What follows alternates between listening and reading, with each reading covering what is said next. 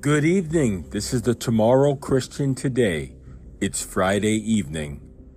We are free for two days. Welcome, everybody, as I read Exodus 28 in the NLT. Uh, before I pray, I had mentioned that I did get divorce papers, and it was hard, and it was a shock to me. You know, it was a mixture of relief and regret. And I guess now tonight it's sort of settled in, the reality, and I pray for my children. And, you know, I'm reminded through the Holy Spirit or through reading the Bible, Jesus said, Father, forgive them, for they know not what they do. And Jesus says, um, But I say unto you which hear, love your enemies, do good to them that hate you, bless them that curse you, and pray for them which despitefully use you.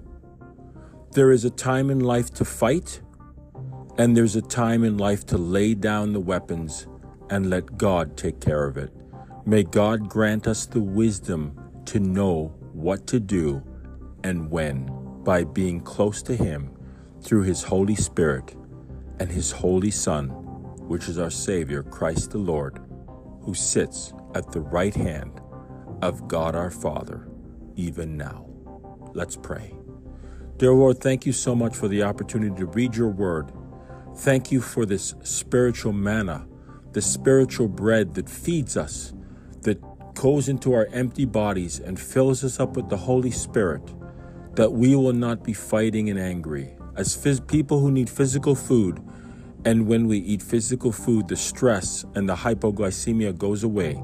So we need the spiritual food of your word in order to be filled. And so the aggression and the contention and the anger and the tenseness in this world, a world that is dying from, from lack of spiritual bread, that will not come near us. You said we will drink from your from the water of your words and knowledge and your spirit and your love, and in that way we will never thirst again.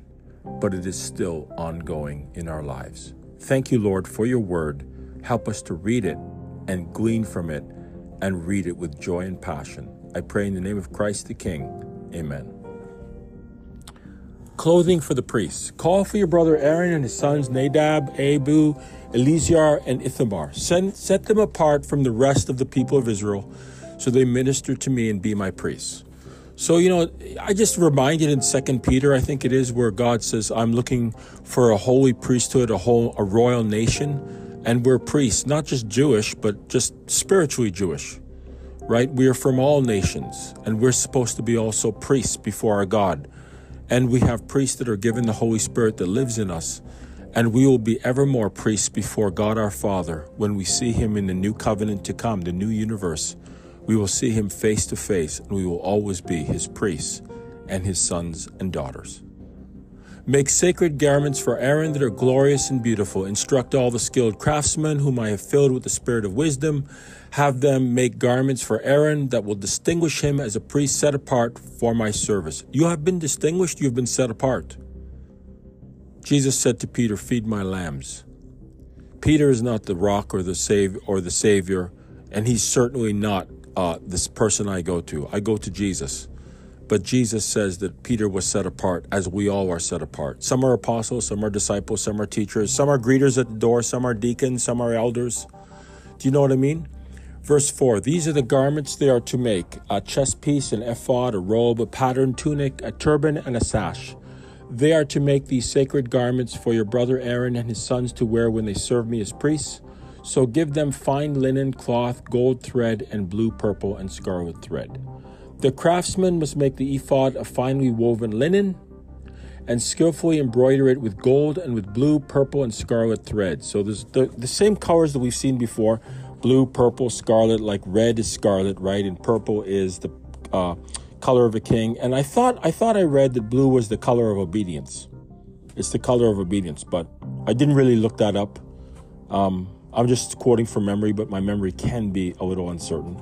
It will consist of two pieces, front and back, joined at the shoulders with two shoulder pieces. The decorative sash will be made of the same materials, finely woven linen embroidered with gold and with blue, purple, and scarlet thread. Doesn't isn't there something in the Bible about the the clothes, the the righteous? You know, it's like the linen, it's the spiritual linen. Jesus gives us a cloak of righteousness. It's like we're clothed with something that's righteousness. you know, I personally, and this is just my personal opinion, and pro- and and who can really verify, and it's not worth fighting about. Like, I don't believe that Adam and Eve were were naked in the garden. I believe they were wearing a, a cloak of light. I'm sorry, I just can't believe that they were walking around like nudists. Like maybe it's too much information, and maybe you know, I just I don't get that personally. I think that their eyes were opened, and the cloak of light disappeared with the sin thing because all of a sudden they knew how to experience sin now. Which so they were actually. It says their eyes were open. They saw they were naked, but I think their eyes actually, they they had actually lost, and they saw what they lost, and they had lost both the connection with God and the cloak of righteousness. But that's just me because I just can't accept it. Like like like the new universe is just a, a colony of nudists walking around on a new earth. It just doesn't make sense to me. I'm sorry. I ain't buying it. I don't know about the animals. You know, even the green, even the Hulk when he went crazy, he had he had purple pants on. like it was just craziness. Do you know what I'm saying? I do find it very interesting though, now that I think about this, and I don't know how I got off on this tangent. Like when Jesus was dying on the cross, we always see pictures of him wearing this little sort of linen cloth, like like underwear kind of thing. And I would like to believe that God allowed him some dignity but what if he didn't have that? Like when they crucified these guys on the cross, were, were they like totally like naked before God and all the people? Like, like the Roman, like the Romans love to kill people and they love to do it with the cross, which was like shaming the person. Okay, you can't have a quick death. You have to have a slow, agonizing death, and you have to be totally shamed and humiliated as you are dying. Like it's really a horrible way to die. Like our Savior, I would like to believe was not, but I would think there's a small chance that he could have been. Like he was naked before God and man, the way Adam and Eve were naked, uh, were, were naked when they realized their sin, and the cloak of God's protection and righteousness and linen was peeled off them. That's my personal hermeneutic. I can't prove it, and I don't need to and it's not worth fighting about because the Bible says, lean not unto your own understanding. That's not the gospel. The gospel is trusting in God, and God knows what the details are past, present, and future. Just to be humble. And I would like to be a humble reader of God's word, in my humble opinion. Take two onyx stones and engrave on them the names of the tribes of Israel. Six names will be on each stone Arrange in the order of the births of the original sons of Israel. Engrave these names on the two stones in the same way a jeweler engraves a seal. Then mount the stones in settings of gold filigree. Fasten the two stones on the shoulder pieces of the ephod as a reminder that Aaron represents the people of Israel. Aaron will carry these names on his shoulders as a constant reminder wherever he goes before the Lord. Make the settings of gold filigree then braid two cords of pure gold and attach them to the filigree settings on the shoulders of the ephod. Then, with great skill and care, make a chest piece to be worn for seeking a decision from God. Make it to match the ephod using finely woven linen embroidered with gold and with blue, purple, and scarlet thread. Make the chest piece of a single piece of cloth folded to form a pouch nine inches square. Nine inches. Wonder, that's strange. Nine inches, nine fruits of the Spirit. Like, I know I may be doing some like overkill when it comes to some of these details, but to me, everything that God does, like, it's a lot of detail here. And I just wonder, is this kind of like God? Is like there a lesson in every single detail? I don't even understand the lessons. I don't know who does understand. I'm sure there's a guy walking around who's a Christian who probably has all these intricate ideas about what all this means, and their ideas are all right. And even then, he would be far away from God because God is so detailed. Everything is so decorated. You know what I mean? When God wants to be Spartan, he'd be Spartan. And when God wants to be totally detailed into the minutia, he's totally into the minutia.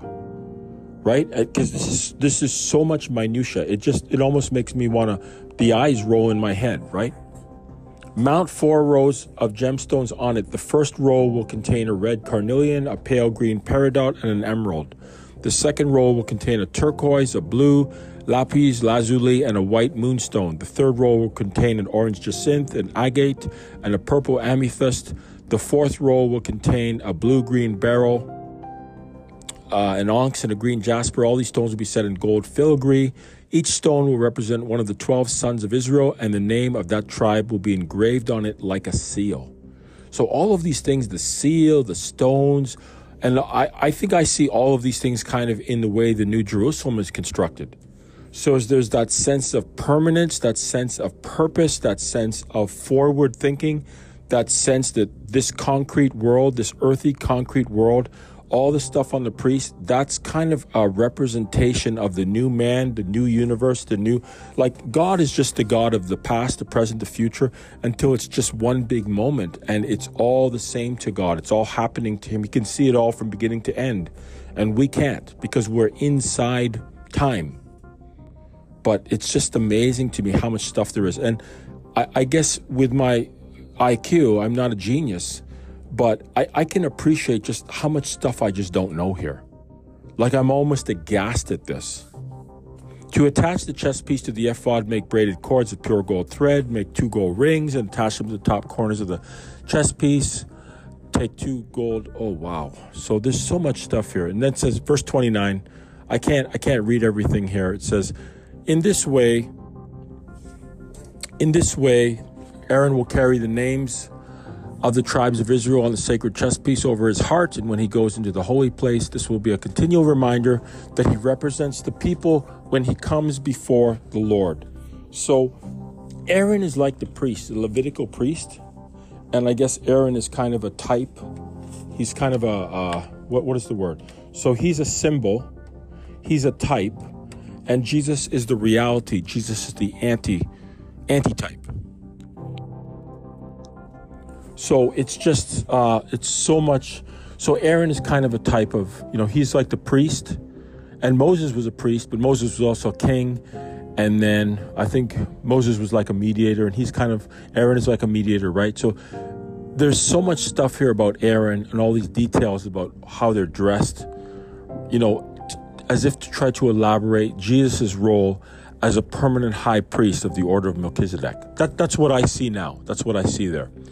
Insert the Urim and Thummim into the sacred chest piece so they'll be carried over Aaron's heart when he goes into the Lord's presence. In this way, Aaron will always carry over his heart the objects used to determine the Lord's will for his people whenever he goes in before the Lord. And I think there's some references in the Bible about how they use these things. You know, it almost sounds, I, I don't really, I don't know if I should, you know, it almost sounds like kind of like, you know, the Ouija board thing you know, when you're using objects and they start dancing around by themselves.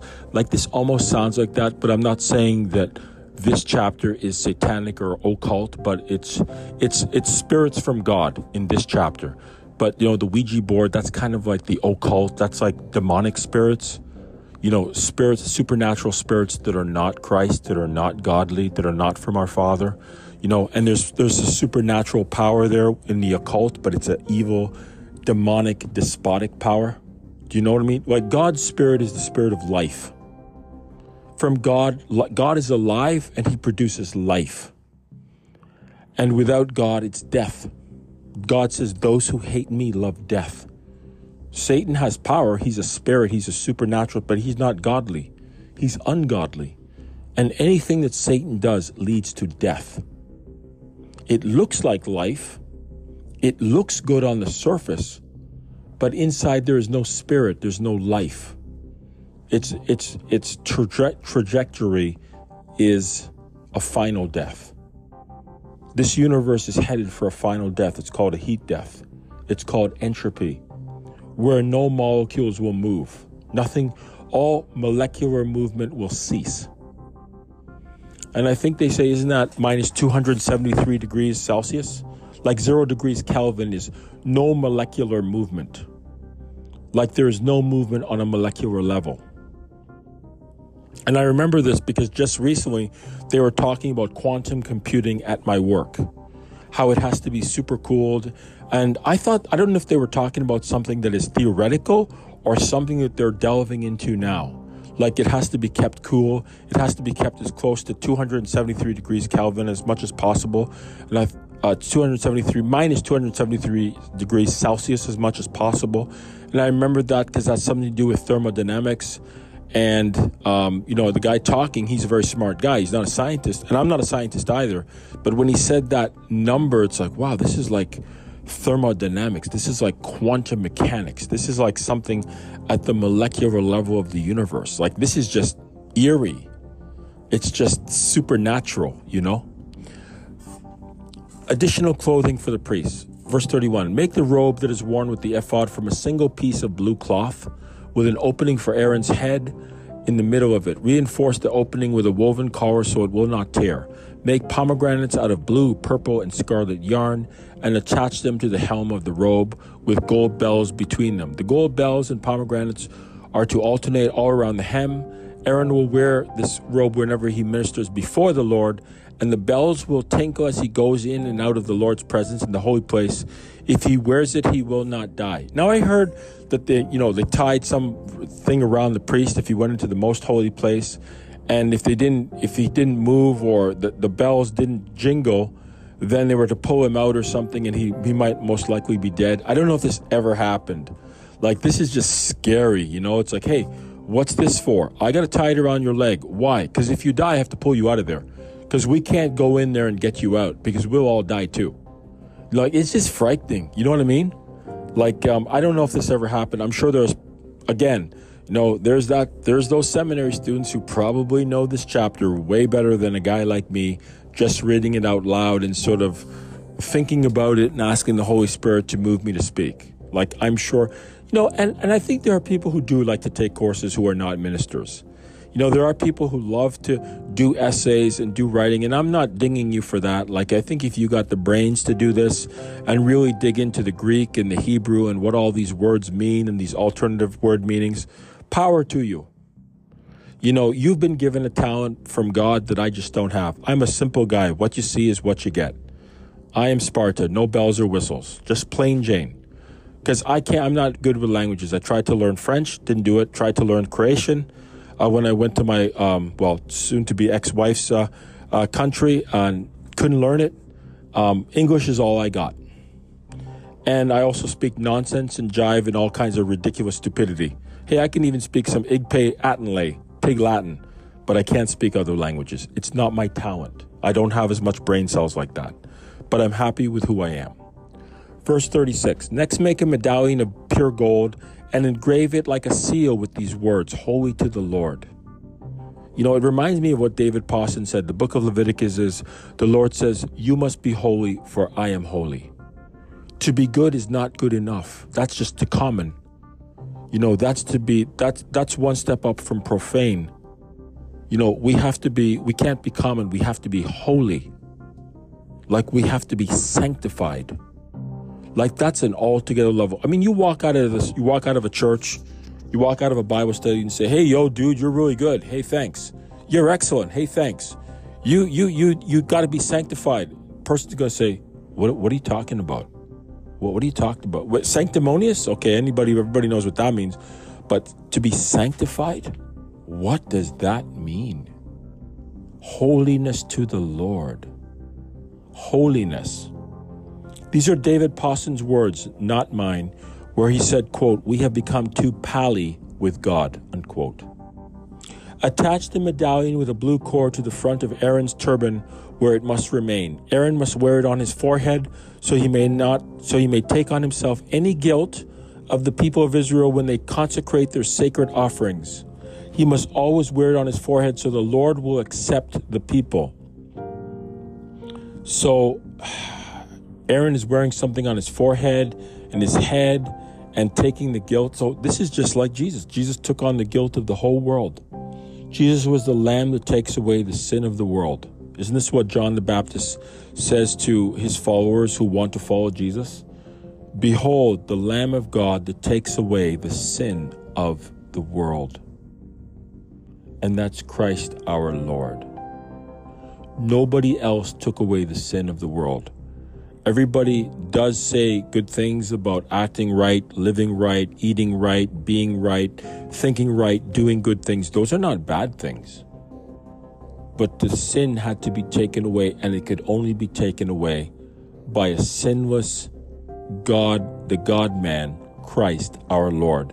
No other human being could do what Jesus did on the cross. Verse 39 When Aaron's patterned tunic from the fine linen, uh, weave Aaron's patterned tunic from fine linen cloth. Excuse me, I'm going blind.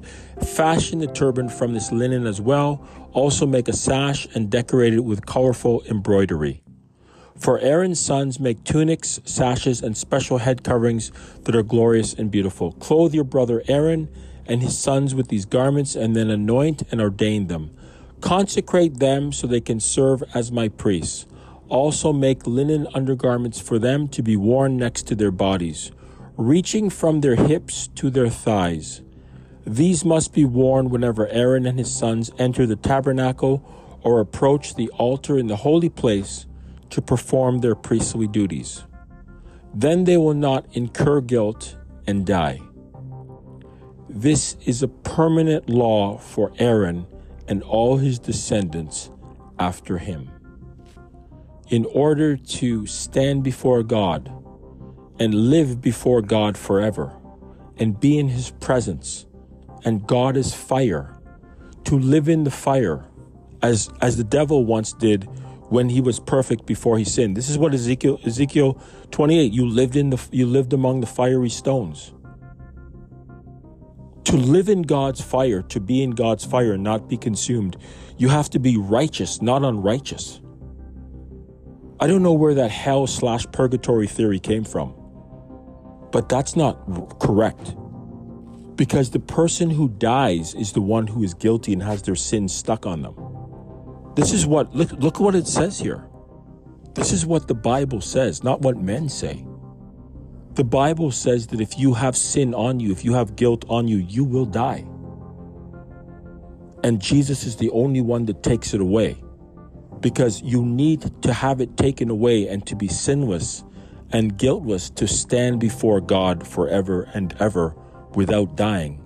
And God is made of, I don't know what God is made of, but I see fire when God is in the room. Fire, like some kind of fire thing. And you to live in the fire, you have to be sinless and righteous. Unrighteous people living in the fire forever doesn't make any sense to me. That's my opinion. But I'm reading the Bible and I'm trying to see it a different way. And I really cannot. You cannot have guilt and your own sin stuck on you. You cannot live with God forever. God bless you.